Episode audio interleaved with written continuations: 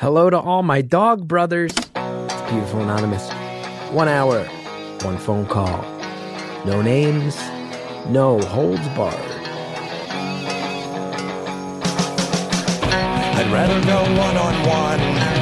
I think it'll be more fun, and I'll get to know you, and you'll get to know me. Hi, everybody. It's Chris Gethard. Welcome. It's beautiful, anonymous. First thing I want to say last week's episode was the squirrel and the giraffe, and I was so uh, pleasantly surprised to see how much of a chord that one struck. The, the feedback was, was really incredible. The Facebook group, people really uh, got a lot of it. And I will say, too, more reaction on, on uh, Instagram comments. It seems like a lot of people in this world feel like, man, it is hard to connect with other people. And somehow that caller spoke so eloquently to the idea of not really being able to speak eloquently in real life. And uh, I, it's it's a little heartbreaking because the guy said he wasn't really a fan of mine or the show. I hope he sees that feedback because he helped a lot of people. Thanks again, caller, for calling. Thank you guys all for uh, being so kind and supportive to the show and the caller. Want to let you know I got a bunch of live shows coming up. ChrisGeth.com, tons of stand up dates and a, a few uh, beautiful anonymous live tapings. We're going to do a live taping in London, September 14th, Detroit on September 21st, September 28th is the uh, beautiful anonymous at Woodstock, New York. Going to be announcing a live taping in Toronto uh, very soon, and then there's stand up all over, talking about Jersey and Buffalo and Detroit and Woodstock and Brooklyn and Philly and Baltimore and Richmond and a few more other places that are coming. So you can go find those tickets at chrisgeth.com. Now, this week's episode, it has an old school feel that I love. I think uh, one thing that a lot of people loved about that the early batch of Beautiful Anonymous is it starts with kind of like random chit chat about stuff, and then it, it really starts to go there. This call, I'm going to warn you, the first 15 minutes, we talk a lot about Brazilian Jiu Jitsu. And I want to just say, I know that Brazilian Jiu Jitsu is very boring to hear about if you do not do Brazilian Jiu Jitsu. You're going to hear us talking about moves and moments at tournaments, and it will hit a point where you're like, come on, get on with it. We do. And once we do, uh, it really it really tumbles downhill fast because we learn this caller is a fighter in many ways, like literally through all the martial arts stuff, but also the more we learn about the caller's life, the more we just see this person has had to keep fighting, keep finding ways to fight physically and metaphorically. It blew me away. My jaw kept dropping. I kept finding myself inspired. This is a fighter. I had to fight harder than I have, certainly. And uh, the fact that this caller keeps finding their way in this world, it keeps going. It's a really beautiful thing. Enjoy the call. Thank you for calling Beautiful Anonymous. A beeping noise will indicate when you are on the show with the host. Hello? Oh, crap. It actually happened. hey, Well, hello to you too. how are you? How am I? I'm pretty great. Feeling good. Uh, my wife just sent me a picture that our son at home had a diarrhea blowout. Not diarrhea like the med- like he just a blowout, not diarrhea, not like a medical condition. But I started laughing immediately, and I'm sure I'll have to deal with my own versions of this in the future. But I was uh, there was I, w- I felt a lot of s- sympathy that my wife was dealing with that, and also pretty psyched I'm here instead of instead of dealing with it. That's how I am. How are you? I'm good. I can attest that is one of the best feelings. I do not personally have kids, but I uh, had a weird au pair situation where I've known this family for like, but basically their entire life. Uh, moved to a different state to live with them, and it was always fun to be able to be like, I can choose whether or not I'm going to handle this one or not. Do I pass it off to the parents? Yeah, I mean, So- but I, I want to just be clear. When I am around, I try to step up. Try to step I, I have no doubt you're an awesome dad. No doubt at all. Trying to figure it out. So, how are you? Got How's it. the- I'm I'm good. I just woke up, man. oh, nice. I, uh, I, yeah, I'm, I'm a girl with like 50 million jobs, so I'm waking up to start job one before I go into job two tonight. So yeah, I uh, actually I teach kids jujitsu. You're ju- put in that. you're a jujitsu teacher? Yeah. Whoa. I help. I help. um, my boyfriend is actually uh, the main teacher. He's like a he's a three stripe blue belt, and I am just a lowly little two stripe white belt. who really loves to compete. Okay. Okay. So I'm right in the middle. I'm right in the middle. But if you're teaching Yeah. classes, you could almost definitely beat me up. I'm truly terrible at jujitsu. Truly bad. I'm pretty bad at the stand up. Oh well, nobody's good at the stand up. Nobody in jujitsu. Everybody in jujitsu. Okay, this is very insular, but for anybody listening, the stand up refers to the fact that you start on your feet. Jujitsu is primarily involving fighting on the ground, like wrestling. And pretty much everybody who does jujitsu hates the part where you have to start and try to throw the other person to the ground. And then there's this thing where every once in a while you run into a judo guy who's trained judo in the past and can just throw you on your head because they spent 10 years doing judo before they ever signed up. And then they're wearing a white belt and you're like, well, you just hit me with like a, and they all have crazy names, these moves where you're like, you just hit me with like a kesa juto gatami. And clearly you train that, or even worse, you know what I'm going to say, the even worse people to deal with than the judo people, Oh, which one? the wrestlers. Ah, it's funny you say that. oh, yeah, is your boyfriend a wrestler or were you? Oh no, my boyfriend is definitely a wrestler, and he's definitely been trying to teach me. Like we're teaching kids right now, like single legs, and Oh, I am God. adamantly trying to get better at my double legs right now because I have a bad habit of just grabbing a collar tie and just guillotining everybody, just hanging them by their neck. That sounds like a pretty good So- habit to me, choking people out before you even hit the ground. Let me just, before I can, and I'm not trying to disparage your boyfriend. You meet, you meet these people in these classes, and they got a one stripe on their white belt. So I'm looking at them. I'm a blue belt. I'm feeling like, okay, I should be able to handle it. But you look at these guys, and sometimes you're like, wait, they already have a little bit of cauliflower ear. Their ears already. Mhm. If you have cauliflower ear, this means you've been going hard. And then it turns out they were like a high school varsity wrestler for three years in Iowa and then like won a D2 championship at some Midwestern college. And they can just, these wrestlers just bulldog through you and then they grind their shoulder. They like grind their shoulder blade right into your eye socket because that's what wrestling is. And I'm like, I'm here to lose weight, dude. See, the funny thing is, is most of the guys, I'm the only girl in my gym. We have some girls that trickle in and out, you know, to get the Instagram picture and to learn the basics. Mhm. But uh, I'm one of the only girls in our gym, so all of the dudes in there are basically old dudes who've been like, I used to wrestle in high school, and it's really fun to just be like, okay, well, I'm just going to choke you with a triangle now. like, they, yeah, like, they try to do that. It is one of the It's best feelings.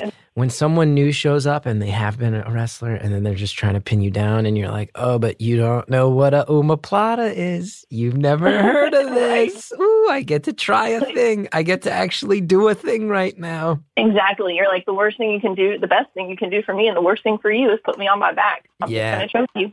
Yeah, I got a lot of tricky moves right here. Now you're getting choked, but I never win. I never beat anybody. I never beat anybody. I doubt that. I'm in one of What's those. your best? You're in one of those what? I'm in one of those phases where I've uh, I've plateaued, but I'm also only training like once a week because of the baby. So for three months, I, ha- I think I've trained twice a week, maybe one week. So I'm like slipping, and I'm old. I'm 39. I have a joint condition. My knees are shot. So I'm never going to be great at this, but I, I, I'm I'm backtracking, and I'm a little dismayed by it. But as long as you love it and you're having a good time, that's what matters. You know? I'm doing my best. Uh, Also, we can talk about this as long as you want, but I have a feeling that everyone involved in actually making the show will be furious if all we talk about is super specific Brazilian Jiu Jitsu information. Uh, We can get soft with it. You want to get soft? whatever you want, whatever you want. I was So gonna I wait. Oh wait, before we do though, What's up? can I just say one more Jiu Jitsu thing? Because it sounded like you were going to ask, like, what's your go to? Uh, actually, I was going to ask you what's your favorite. Uh, what's your favorite thing you've done in a competition? Because I know that you competed. I follow you on Twitter and whatnot. Oh, in competitions, I have exclusively gotten my ass beat in front of my wife. And also, I have to say, I'll tweet these things out and I've been very flattered, but very amused. Like, fans have shown up. Like, some of them are like fans of my stand up, some of them are beautiful anonymous fans who heard about it on the show. and they show up and just watch me get my ass whipped. In both my competitions, I went against guys who really knew how to wrestle. I, I've now competed against three different people in my brackets, and uh, one guy was more like me. He wound up catching me in a toe hold, which no shame in that. Somebody Mhm. diving for a leg lock. No.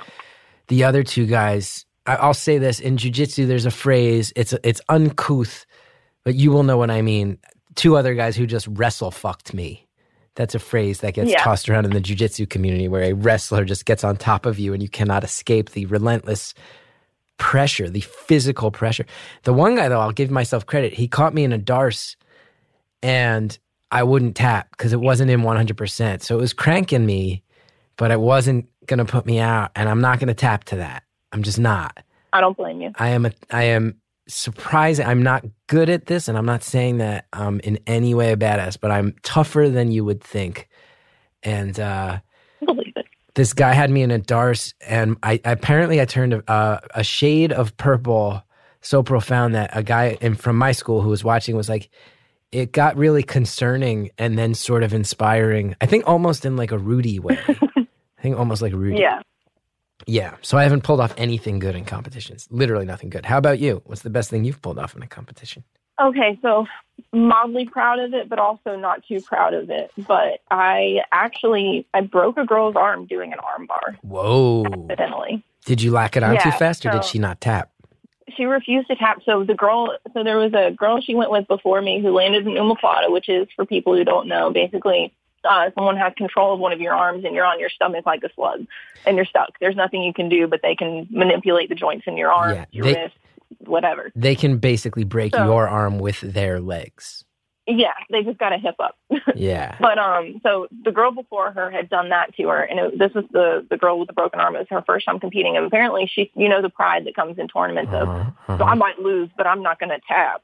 Yeah. Um, she refused to tap to that, and then when she got with me, I was just going with her. I was trying to go light because the girl before me had given me a heads up. Because I'm not one of those people that doesn't talk to the people they roll with at tournaments. I want to be your friend. I'm just there to have a good time. And uh, so she filled me in, and I went and I landed an armbar on her, and then she just kept rolling with it. And the next thing I know, her whole elbow is inverted. You can see like where it's just not not right. So I like let go. I let go because I'm freaked out. The rest is talking to my coach. Like if I could have called it right there, I would have called it. And I was like, I'm so sorry. I didn't mean to break your arm, but you didn't tap. You're an adult. yeah. Um, but my biggest victory would be like my first tournament. I was coming in at 140, and as you probably can guess, a lot of girls don't do jujitsu, at least competition wise. So I got pushed up to the 180 plus weight class, and I had to go against a girl that was at least 40 to 50 Ooh. pounds bigger than me. Woo. Yeah, she and I get the wrestling getting fucked thing. Excuse my language, Sally. Um, because she sat on me for the entire no gi, just sat on me. Yeah. But That's in what's the happening. gi, I came back. Yeah, I came back though in the gi. She tripped by like the grace of God or whatever force you may believe in. This girl tripped, and I jumped on her back like a spider monkey and rear naked choked her. Well done. Well done. Congratulations. I dream of feeling Yeah, that sense of glory one day. I dream of it. It's one of those dumb. I don't know how we got here. The middle of like you know you've seen Emperor's New Groove. You may be wondering how we got here. Yes. that, that was my moment. well, but I'm jealous. I warned Harry. You did. About the jujitsu yeah, talk? and about Nice. the jujitsu talk. I was like, I just woke up. We might chit chat. We'll probably talk about jujitsu. Well, I'll tell you what, there are Yeah, so I was small, some people might actually like it. Because I will tell you, when you're a guy like me, you're a 39 year old comedian, never really been athletic your whole life, and you walk out onto a mat and you look a person in the eye, and I'm telling you, the first guy, the first guy I went against, this was last year, so I was 38. I looked him up after. I'm like you. I want to be friends. Everybody I've ever competed against, we're Instagram friends now. We leave comments on each other's stuff. And um, this first guy, dude named Jorge, nice guy. If he ever listens to this, but I'm so this guy. I mean, he he's the one who locked me in the. As soon as I walked out, I was like, this guy's a specimen. This guy's a physical specimen. I'm 145 pounds. I'm a little doughy. He's clearly he's jacked. I'm looking at this guy. I'm like, this ain't gonna be good. So we're Instagram friends. After the competition, I look at this guy's Instagram. He's 31. I believe he's an ex-marine. And he has in his Instagram stories, he has videos of himself doing handstand push-ups, completely vertical push-ups. And I was just like, I fought this guy for five entire minutes and I didn't tap out. That is a moral victory. Of high caliber, but oh my goodness, he was doing handstand push-ups. There's other videos of him on his Instagram doing he'll just be standing there and then he just does a backflip and lands on his feet. I'm like, what? This guy's a superhero. Why did I fight this guy? Oh my god. And uh, but he's really nice. And then he uh, bought a copy of my book and checked it out. And then he plugged it and said, "You should check out this guy's book." So it's like, yeah, that's a fair Nice. trade. He beats the shit out of me, but then he tries to help uh, put a little food on the table. That's nice. Appreciate it. Thank you. Yeah, and then this other guy, William. I got a little mad at William. William's actually really funny, and we DM sometimes. Nice guy. But he put a thing up of him double legging me, like, and then gave analysis of like, yeah, here's where I sort of baited it and saw that my opponent uh, didn't have like a quick twitch sprawl, and here's where I double legged him. And he put the whole video up. Meanwhile, he doesn't include the fact that my coach was going, our whole plan was to concede the takedown. Because as soon as we realized this guy could wrestle, my coach was like, just find a way to get to guard or even just let him take you down. Just get to the ground mm-hmm. fast. So he doesn't put my coach yelling, Chris, concede the takedown, let it go. He p- turns the audio off so it looks like he's the double leg master of the world. Got to feed the ego. Yeah. So do I, though. I had a girl do that or similar to that. But the funny thing is, is like she did the whole trying to. You've heard sandbagging in tournaments. Oh, yeah. Right? For anybody who doesn't We know, had a girl. This is when sometimes people Yeah. will be very ready for a new belt. So in your division, it would mean someone who clearly should have a blue belt, but their coach doesn't give them the blue belt so they can enter one or two final competitions and just blast through everybody. Sandbagging.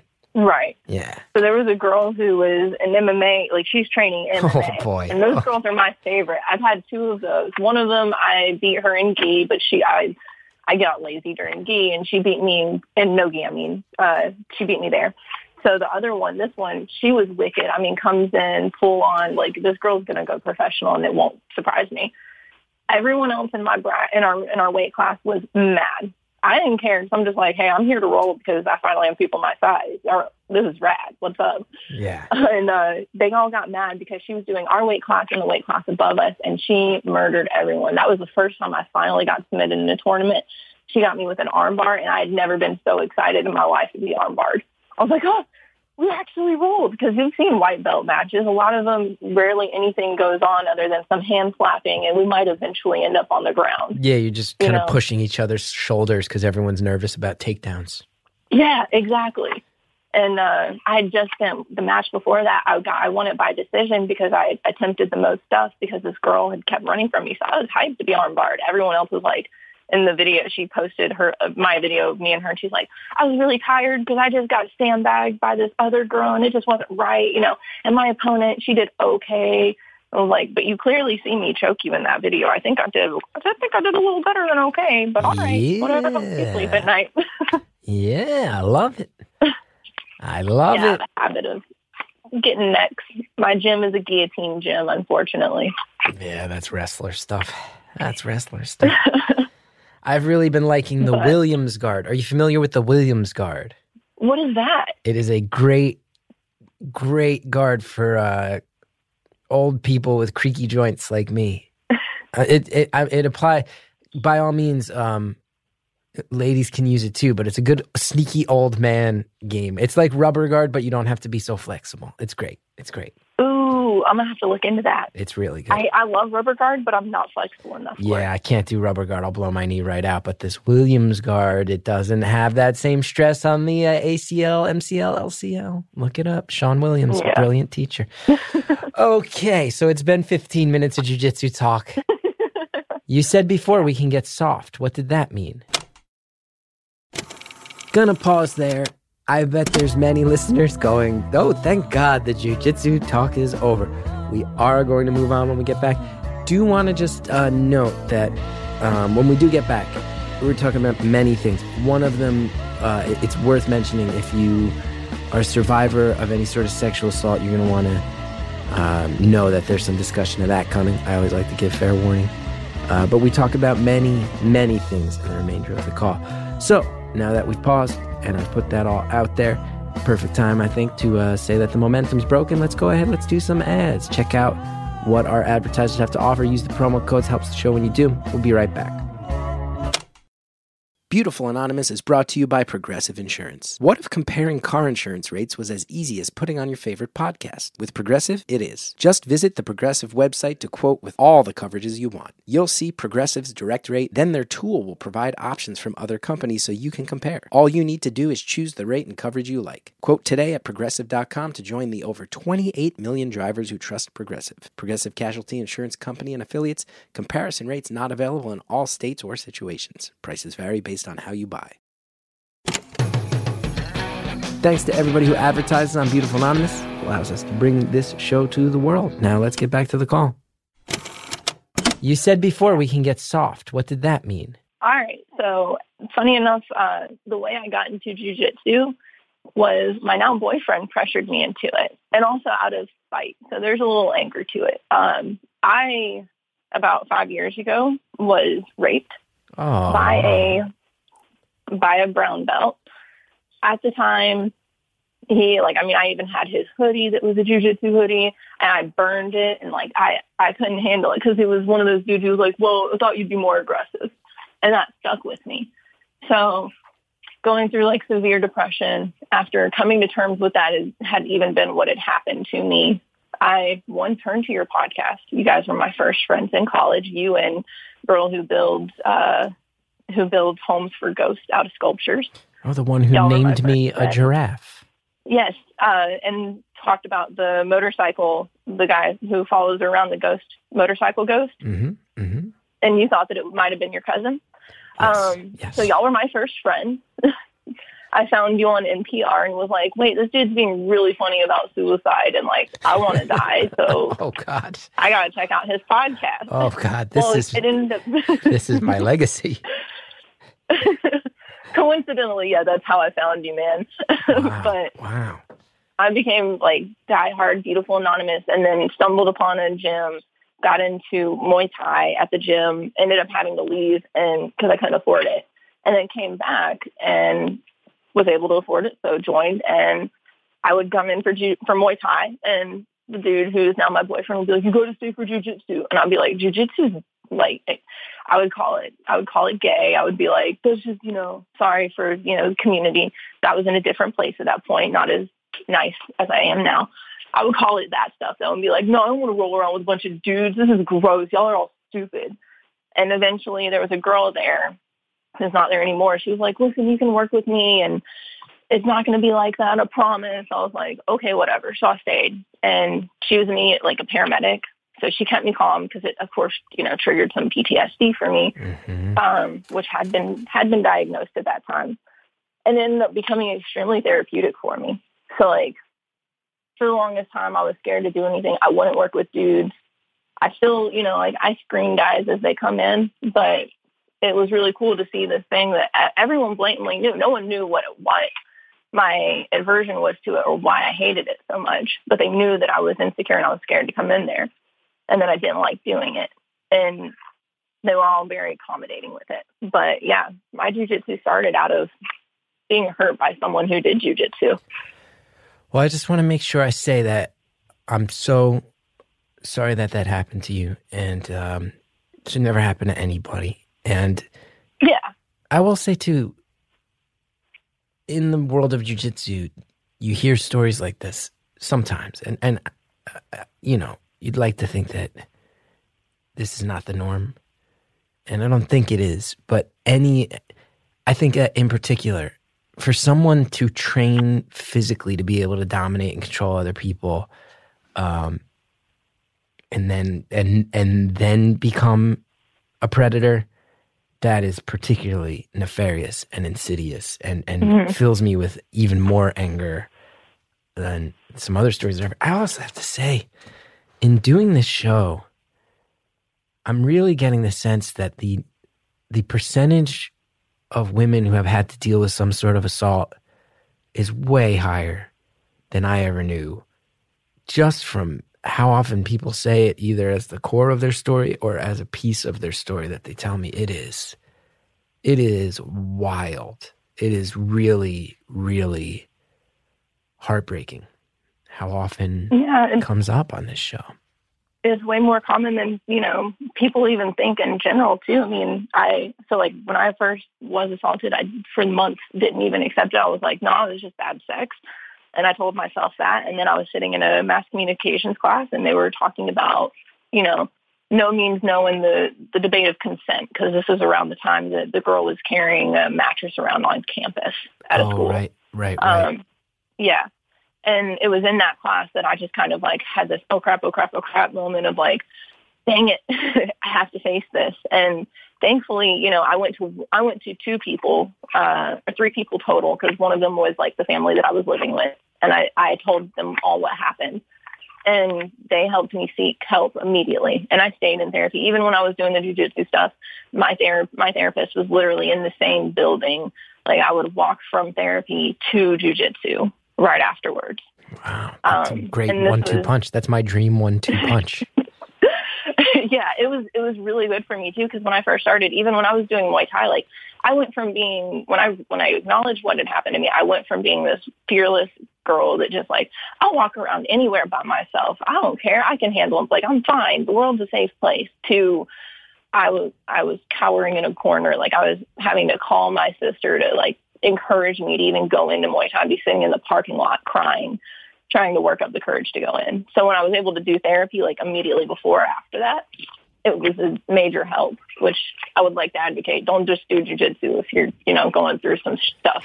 It's great, but also seek help. yeah, there, there's a. I, I participate in both comedy and jujitsu, two worlds where I think people sometimes convince themselves that they are a substitute for therapy, and they can both Yeah. they can both be therapeutic, but that is not a substitute for actual medical help.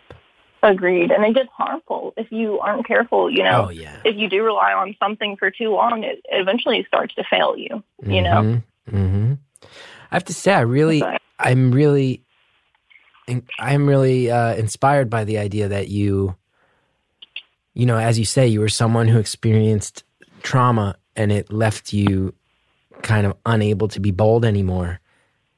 The fact that martial arts is something that you use to empower yourself feels to me like one of the positive reasons that martial arts would even exist.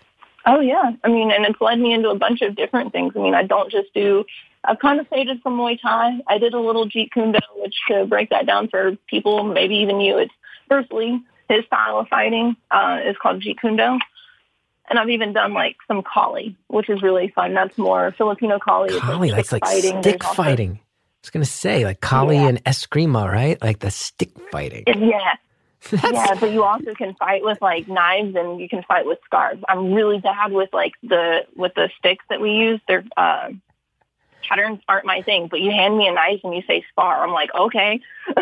So you've and they're fake. They're like rubber knives. yeah, they use the rubber knives, but so you've been in a situation where you have been handed a stick and someone is standing across from you with a stick and you're gonna spar, and this involves beating each other with sticks. So we use different sticks for that. When we're training, uh, like go, just learning different motions and whatnot, the thing we use is called, we use, uh, you can either, either use like bamboo sticks or we have these fiberglass sticks called baliki sticks that we use, Uh-huh. um, which they hurt really bad if you get hit with. So no one's wrist with that one. But uh, we don't use those when we're sparring. We have different things. They're bumal, B-U-M-A-L, and it's uh, like a softer foam sword looking type thing. Uh-huh. And we wear protective, like you've got facial, like headgear and uh, whatnot. But it's great because there's a dude in our class who he likes to particularly nice spar with me because I won't hold back on him the way that everyone else does because they're like, I don't want to hurt you. Like that just seems mean. And I'm like, let's go. I've noticed this at times. To the death. I will say I have had uh, sparring sessions where, uh, you know, so anybody listen in a jujitsu class, generally like you'll spar for you know five six minutes, and then the teacher says, "All right, that's time," and then you just switch and you just kind of look around and grab somebody else. And I, I've had a few situations where I've wound up training with a female training partner, which I think is I, I feel good about it because generally I think the uh, the cultural rule is sort of like because I think sometimes people are in situations like yours, you sort of let female members of the class approach you instead of, you know, or you make sure you have a pre established relationship. Um, and I always feel good that I'm someone people trust. But I will say, some of my sparring sessions with female training partners, they have come at me by far with the most aggression and violence. This is not, Yeah. this is not, you are not a total outlier in this as far as like, nope, it's go time. Let's do this. I've gotten with where my jujitsu at least, like I'll gauge the person I'm with because especially like with jujitsu, I tend to be a little bit more of a lazy roller, like preferably Mhm. like in my gym, just because everyone's significantly bigger than me. Yeah. Um, See. and I'm with them. uh, I love them all, but they're a bunch of dude bros that they got to prove something, Yeah. you know.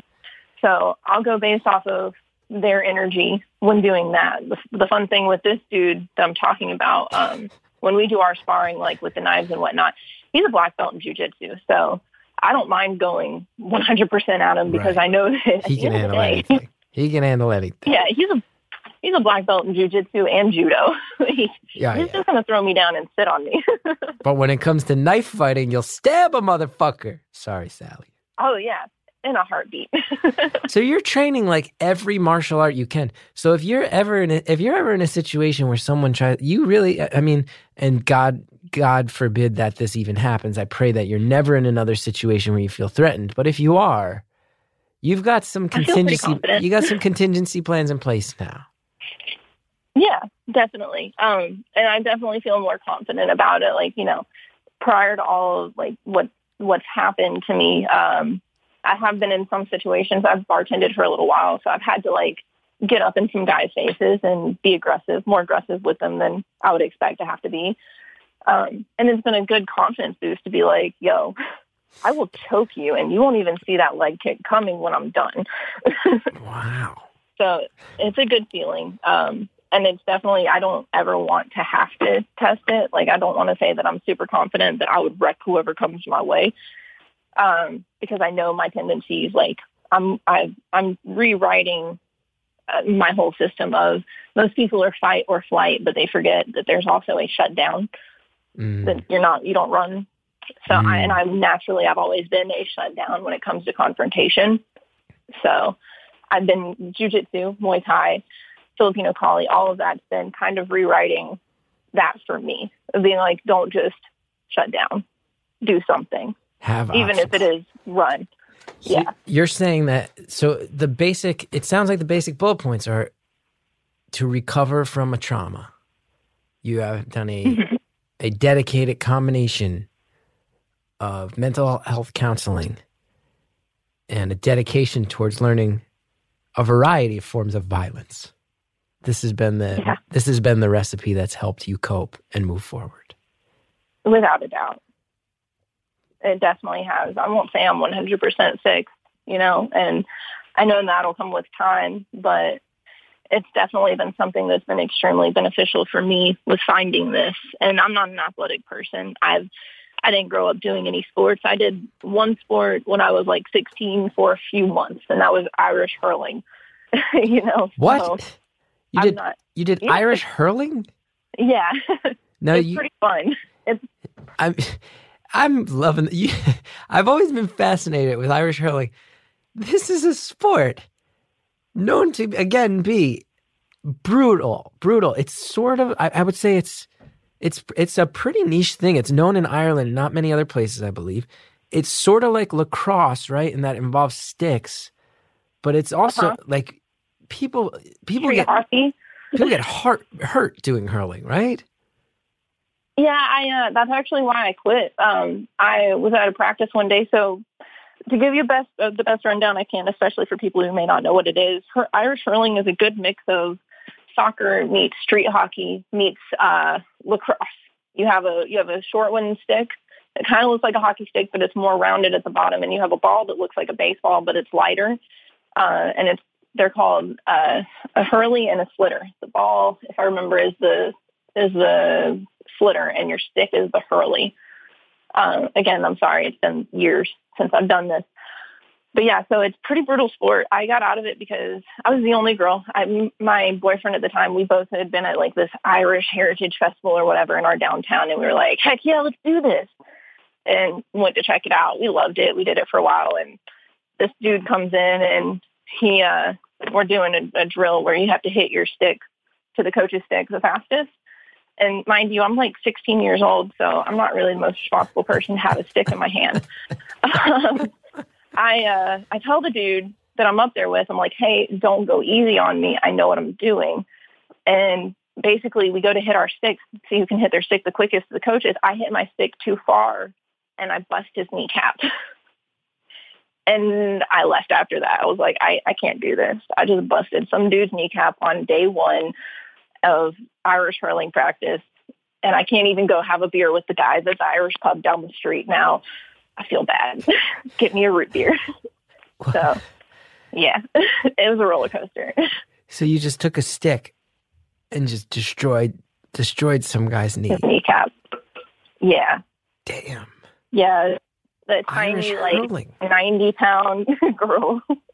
You have to understand that so far in 32 minutes, you've talked about uh, busting a kneecap and breaking an arm. You might be the most badass caller uh, thus far. You've trained Muay Thai, Jeet Kune Do, Kali, which is, we're now getting to the fringe if you're training Filipino stick fighting, Jiu Jitsu, hurling, a sport that is basically when you watch it's like it's like when you watch like Australian rules, football or rugby like it's one of these sports that's also just kind of a fight. You're a badass. I'm not, I'm going to say though, disclaimer, I'm probably the worst in my gym at all of these things. So I'm not, I'm flattered, Harry but I don't uh, want to act like I know what I'm doing. Harry Nelson in the booth just informed me that he looked up a video of Irish hurling as you mentioned it and he finds it scary. He finds it actually It's super frightening. fun. It's- No, it's super fun. oh Funny enough, God. there's a separate league for girls, but they only had a guys league where I was at. So Now, do you are there any other sports or martial arts, anything that you have your eye on where you're like, that's on the to do list? I want to go do jai alai oh. because I hear that those balls travel 120 miles an hour and you can get your skull shattered. I'm just looking for the mo- the most physically dangerous sports I can participate in. Yeah, I want to go to Italy. Have you ever seen that one in that Italian village? Do you know this? Oh, what is it called? There is Harry. You got to look this up for me there is an Italian village that I think for like 200 years, these four different neighborhoods, I think, come together and they have a sport that's like, it's kind of like rugby, but you're allowed to straight up fist fight. So it's like rugby and then MMA matches erupting in the middle of. You gotta watch it. You'd you'd move to Italy, I think, and sign up for it. Oh, what is it called? Hold on. Ital- I'm gonna Google it right now. I try not to go on the computer during calls. Let's see. Italian sport with ball and fighting. Okay, wait, is it? Yeah, Italian sport ball fighting. I'm gonna Google that. What is it called? Calcio storico. You're gonna want to look this up. It is like rugby with it up. it's got it's bare knuckle boxing matches come out in the middle of rugby. It's it's it's crazy. Calcio Fiorentino, it's also called. It's been happening since the 16th century. Oh my goodness. You'd love it. You'd love it. Okay, what else do you have on your agenda? What else do you have on Uh, your to-do heard list? Have you heard of Dog Brothers? I was going to ask you if you've seen the Dog Brothers videos. You and I are meant to be friends. This is wild. I was going to ask you. So the Dog Brothers, they have their roots in the uh, in in what you mentioned. I think the the Filipino stick fighting arts of Kali and Eskrima, and Yeah. I know of them because I had always heard that the they were invited to the first UFC because they were these known underground Uh-huh. fighters, but then they asked if they could bring their sticks. And the Gracie family was like, Of course you can't fight with sticks. And they said, Well, then we're not going to do it. If you look up video, Harry, you want to scare yourself. You think hurling's scary. These dog brothers are these guys, they like meet up in parking lots in California and Yeah. beat the hell out of each other with sticks. It's like Bloodsport meets Fight Club. Oh, hold on. opinion. Oops. I accidentally turned on a Dog Brothers video. And it, Yeah. a- an ad for manscaping came up. I'm so sorry. Okay. You want to do Dog Brothers events? Okay, so not quite. So not quite. So we're kind of getting a more tame thing going at our gym. Oh, no. What is it? You're in one of these weirdo gyms. You're in one of these extreme gyms. So, um, well, I mean, it's not. It's just a few of us. It's just a few of us. So the guy I was telling you about, there's a black belt in judo and jujitsu who's in our Kali class. he and my boyfriend are really into the idea of kind of doing something more toned down version. It comes up in Kali because most of the time, me and my boyfriend will just kind of mess around in Kali. Like we joke around because I'll eventually get the pattern, but like I, I can't stay focused. My attention span's just everywhere. And uh, we'll start messing around with stuff. And he actually bought a long sword, a training long sword. What are you talking Amazon. about? what are you even talking about? You're gonna fight with swords? It's a it's a tra- it's a rubber sword. It's fine. He's going to put foam on it, and it gets better. It gets better. So my weapon of choice in Kali is the karambit. I love I love the karambit, um, which is and no one knows what that is. It's a curved knife that's pretty brutal. Just look up Mortal Kombat videos. Um, but yeah, no. So we, we're we're actually we've both got these training karambits and training longsword, and we're going to put foam and stuff on it. But we watched. I can't remember what the movie is. I wish I could remember the movie. We watched these cheesy but really cool uh, kung fu movies all the time, and in one of them, the dude has a karambit on a chain and just flings his chain karambit around and murders people with it. And I was inspired. So we're working on making one of those for me. we're gonna mix in jujitsu, like so all of MMA, basically just adding in Kali, inspired by the Dog Brothers, and it's you're required to have like a cut off sleeve gi top, just the top, and we wear protection. So uh, you so have it's in you its have early stages. you have created a death device where you've mounted a sword on the end of a chain, No, no, not the sword. The karambit is on The the, end of karambit, a knife. The sword is a long sword. By a itself. knife on the end of a chain. I want to say too, I called up one of these Dog Brothers videos. Harry, are you watching this thing? We are watching a video right now.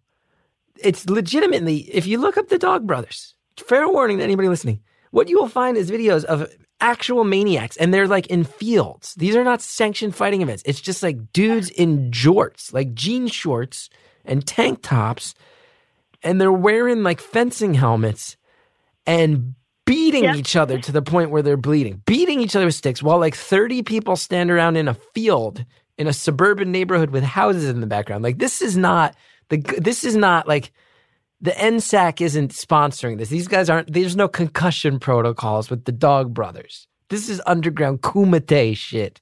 Exactly. It's blood sport. You want to be in a kumite. Maybe. Have you seen Bloodsport? It's pretty cool. Yeah, I've seen Bloodsport. It's a fictional movie and you're a real person. I'm scared. I'm nervous. It's okay. Don't be, because it's all like at our gym. So I mean, we're obviously not gonna like bloody each other up.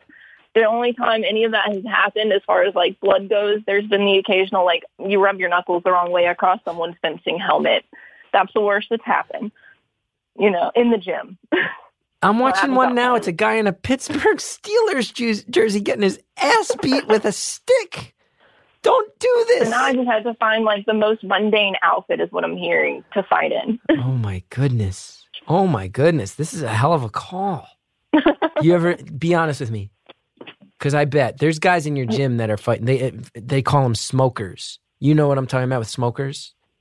Under- sure. Elaborate. This is like these. There's these underground unsanctioned fighting events. It's like these basically like MMA fights that'll happen in a gym that locks its doors, and it's pretty illegal and and messed. up. Yeah.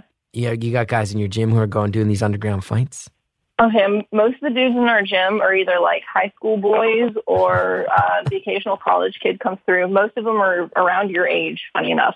I would say probably if anyone's doing it, it's going to be our instructor. And I don't think he's doing it now, but I without a doubt know that he has. Like he doesn't even have to tell me. I know he's done it before.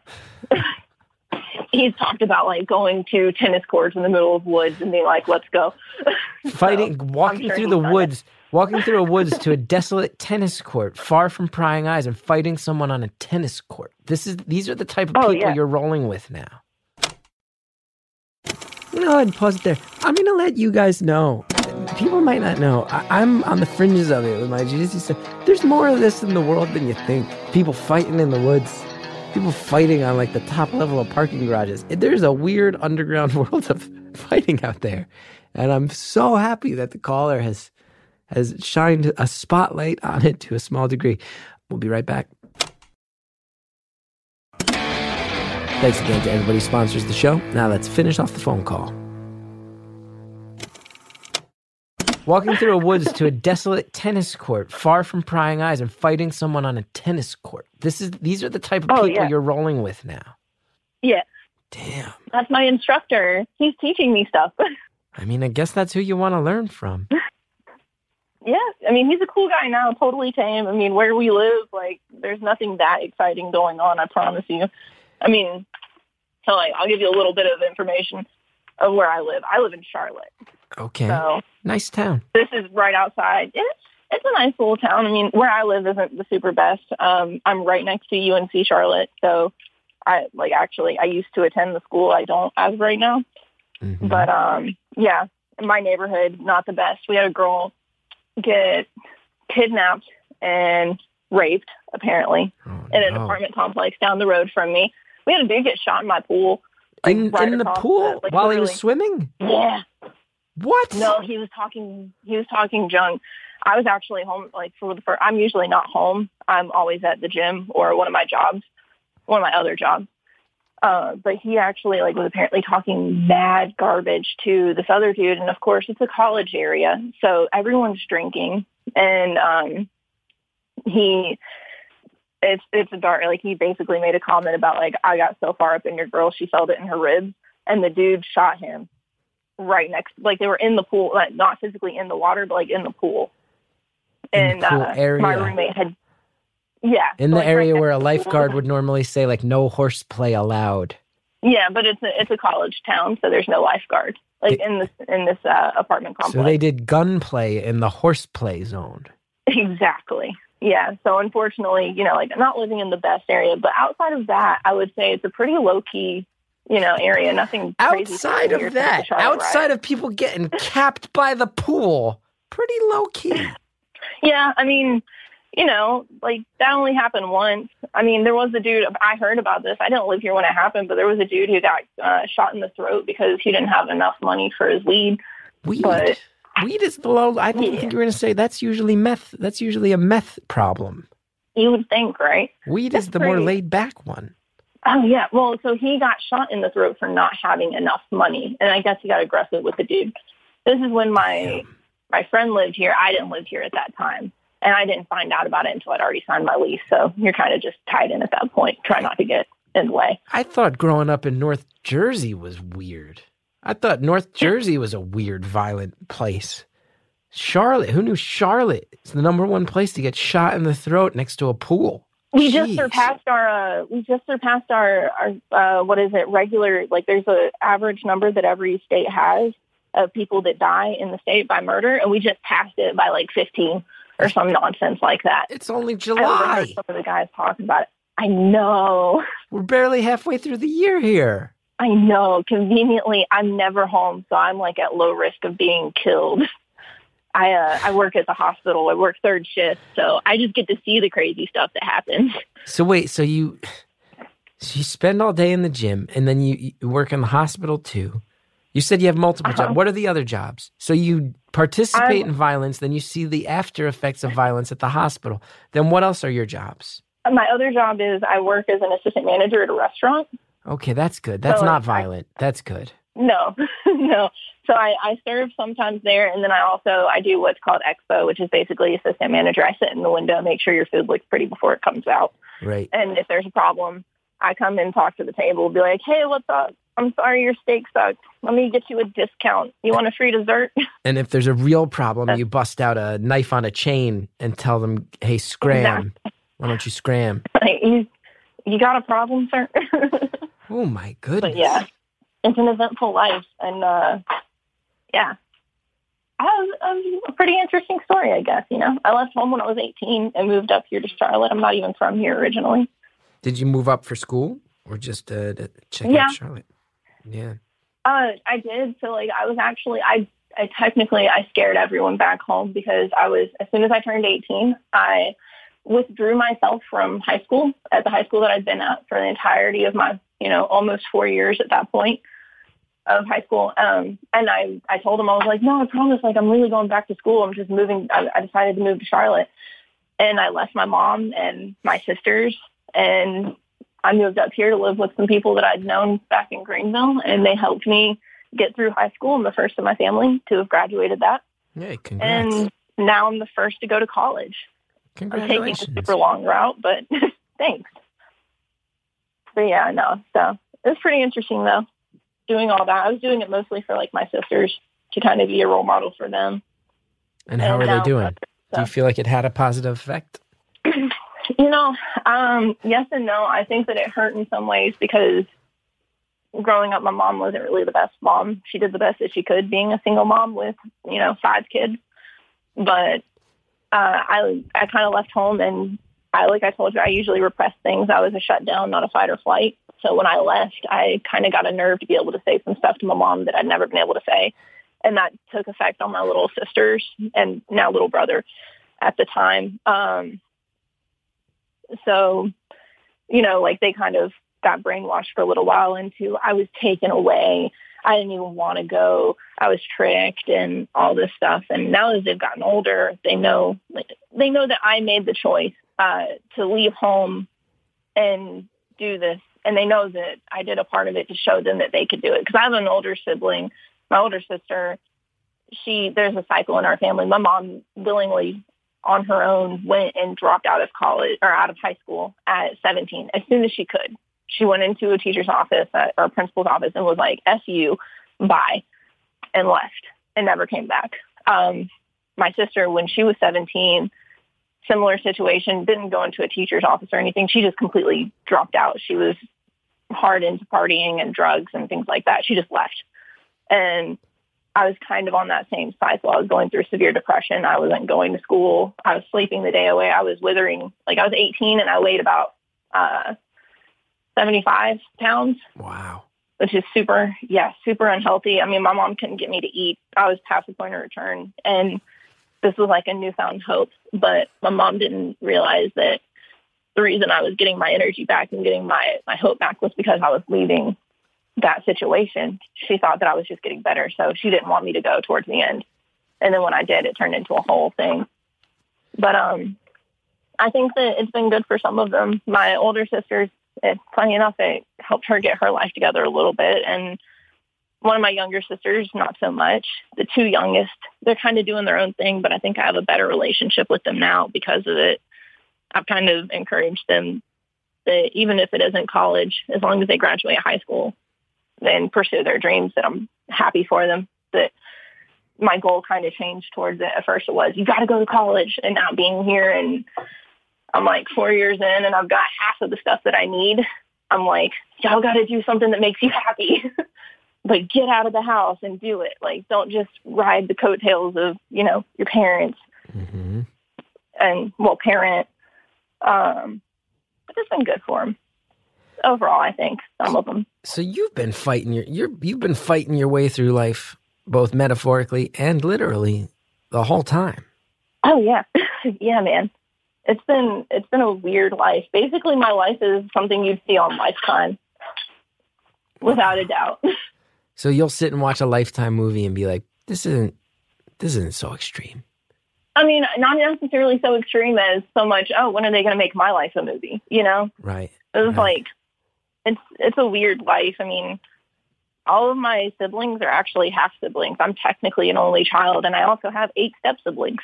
Wow. for for one example, you know, um, and just everything I've been through. I mean, and what my my family's been through, my siblings.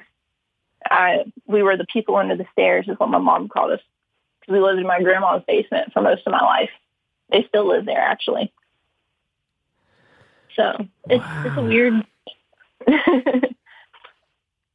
but yeah, So don't you know how we ended up on that one. you had to bust out when you saw that opening when you were 18 even though you were still in high school you saw the window open you said i gotta take my shot what are we doing we gotta i gotta take the shot Yeah.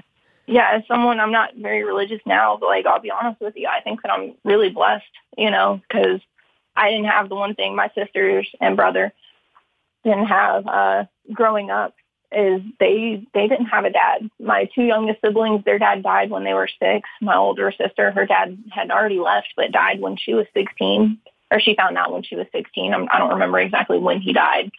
And then my littler sister below me but didn't know her dad. I found mine um, through a lot of harassment, but I got really lucky that I found this family at church um, growing up, and they kind of just took me in. I mean, they taught me how to cook, they taught me how to clean. Uh, basically, they taught me the basics. I mean, they taught me how to do laundry, things my mom wouldn't even show me because she was more of a "I'm going to do it so you don't mess it up" kind of girl. This was your. This was your. This was through locating your dad, or this was through. This commu- a commu- was church. This was a community at church. It wasn't that you located your Yeah. dad in church. they, yeah, like that was a separate thing. Um, Got it. Got it. So, That, but yeah, wow. So the church community Yeah. stepped up and kind of took you in and said, "We're gonna, we're gonna help you have a basic command of the infrastructure of life."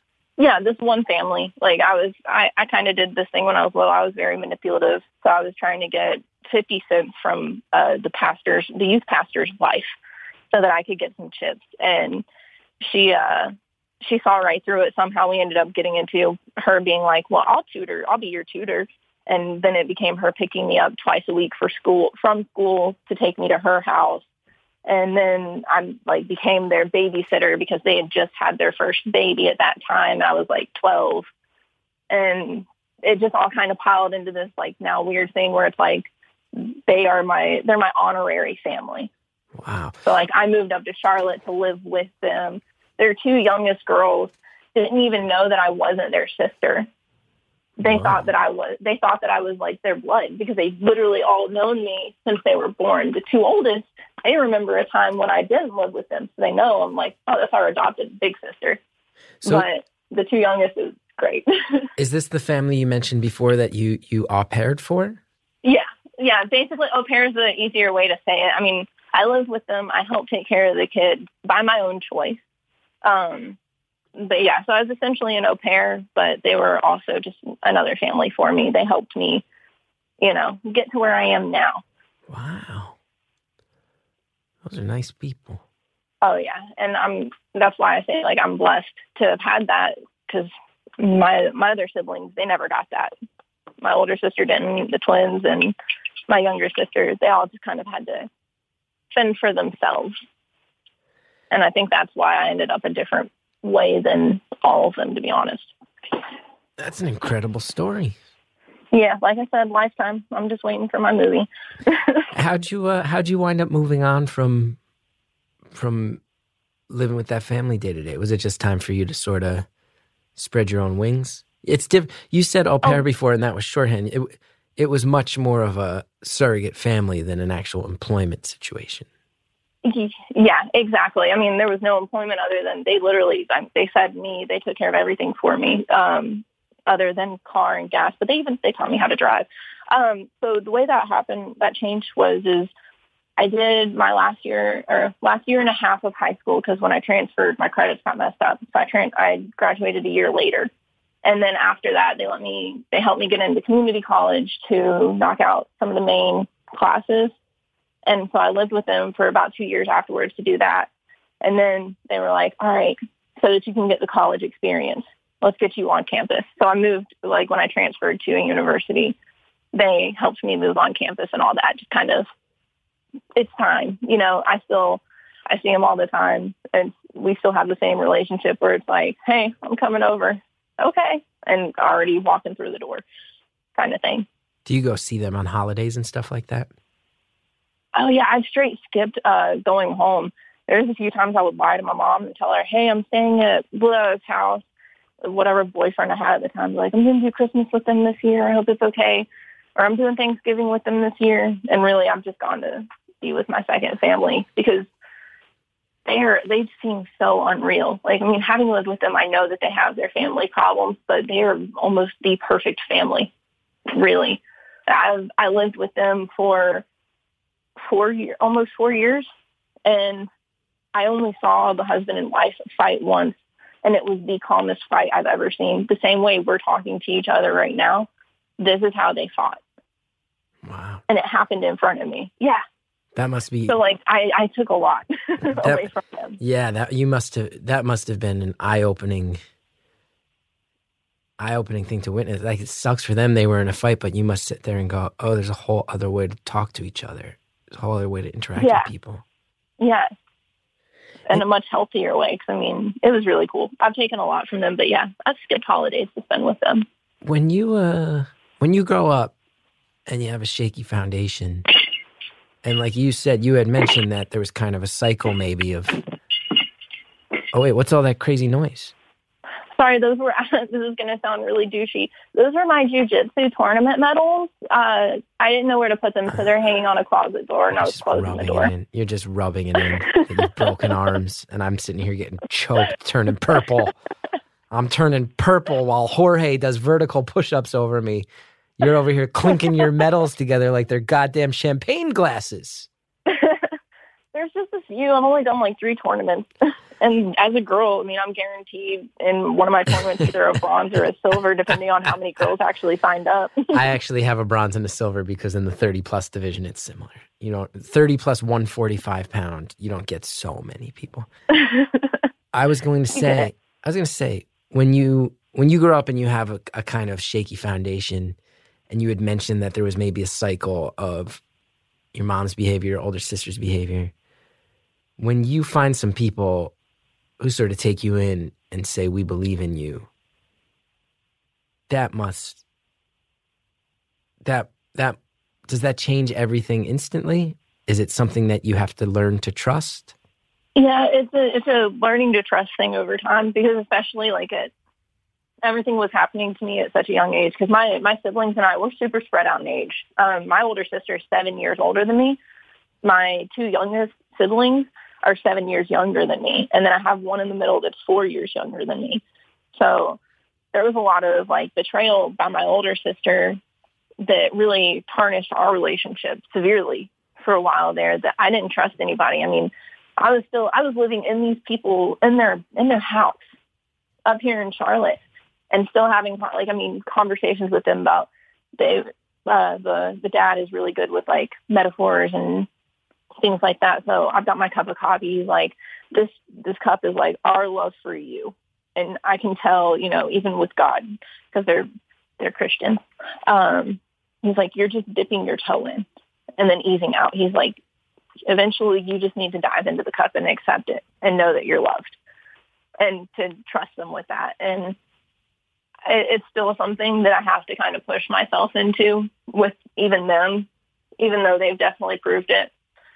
But yeah, so it's a hard thing. It doesn't come, at least for me, it hasn't come just immediately because I played that game a lot when I was younger, especially like wanting to bond with my older sister and be like, trust her immediately and then immediately get you know, thrown under the bus. But that's siblings for you at a young age.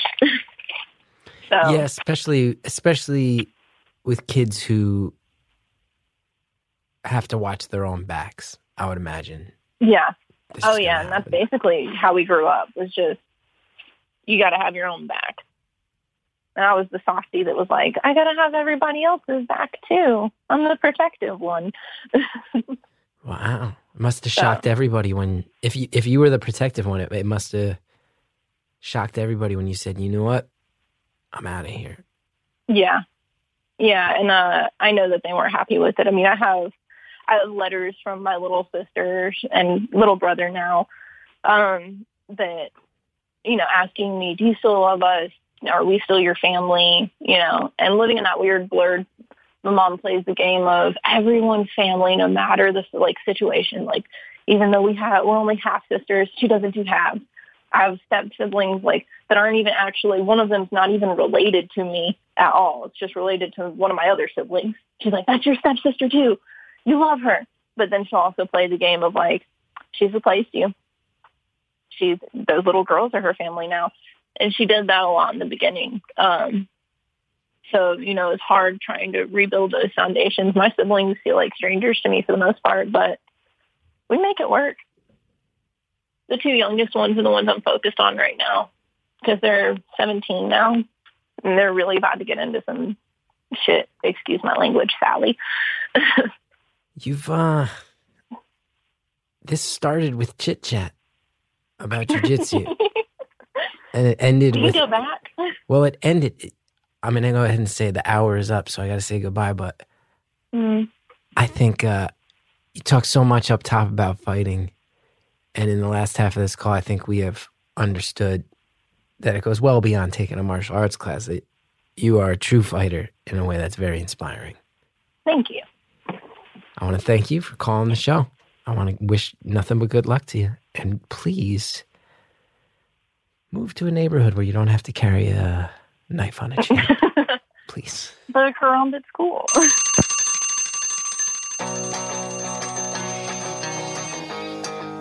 Caller, thank you so much for calling the show. I uh, I have to say, I mean, there were very hard parts to hear. My heart goes out to you, but as far as our vibe, I had a lot of fun talking to you, um, and it, it meant a lot that you gave me a chance to connect with you. And I hope I never see you out on the jujitsu mats because I don't want my arm broken or my kneecap busted. So I hope we, I hope we never spar. Thank you to Harry Nelson in the booth, holding it down. Jared O'Connell, thank you as well. Jared came in today, set this one up, had to go work on the CGP podcast. Harry held it down. Good job, Harry. Thank you, Justin Lindo. Thank you, Shellshag, for the music. It means a lot that you contributed your wonderful tunes to this program. If you want to know about me, I got road dates, chrisgethard.com. If you like the show, go to Apple Podcasts, rate, review, subscribe. Really helps more than you know. We'll see you next time.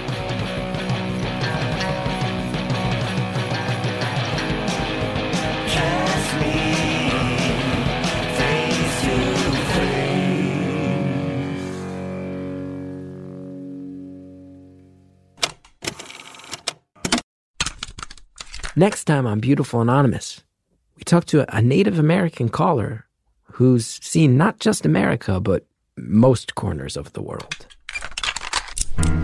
So my parents are missionaries. I grew up overseas. I was born and raised. And I didn't move to the States until I was 18. And so I have this really funny kind of feeling around identity and home and where I fit in it and all of it. It's funny now because I'm, I'm in my 30s, so you'd think I'd be out of this phase, but it just never seems to, it never seems to quite wrap itself up. That's next time on Beautiful Anonymous.